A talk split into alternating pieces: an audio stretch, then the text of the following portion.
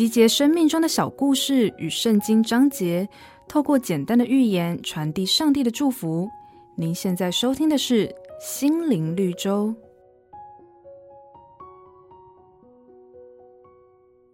有一位老婆婆在住家后院种了一大片的玉米，终于到了收成的日子，其中长得最好的玉米，自信满满地说：“老婆婆肯定会先摘了我。”因为我是当中颗粒最饱满的，但是等了又等，这根玉米每天都期盼老婆婆能够摘走它，但是她的期望却都落空。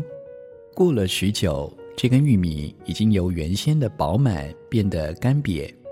老婆婆终于来到她的面前，一边摘下它，一边说：“这是今年长得最好的玉米，我要把它拿来当种子。”肯定能够种出品质更棒的。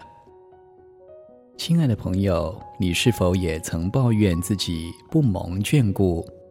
圣经上说，这恩典是上帝用诸般智慧聪明，充充足足赏给我们的，都是照他自己所预定的美意，叫我们知道他旨意的奥秘。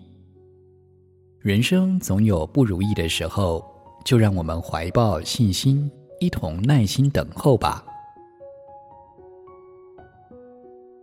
本节目由好家庭联播网、台北 Bravo FM 九一点三、台中古典音乐台 FM 九七点七制作播出。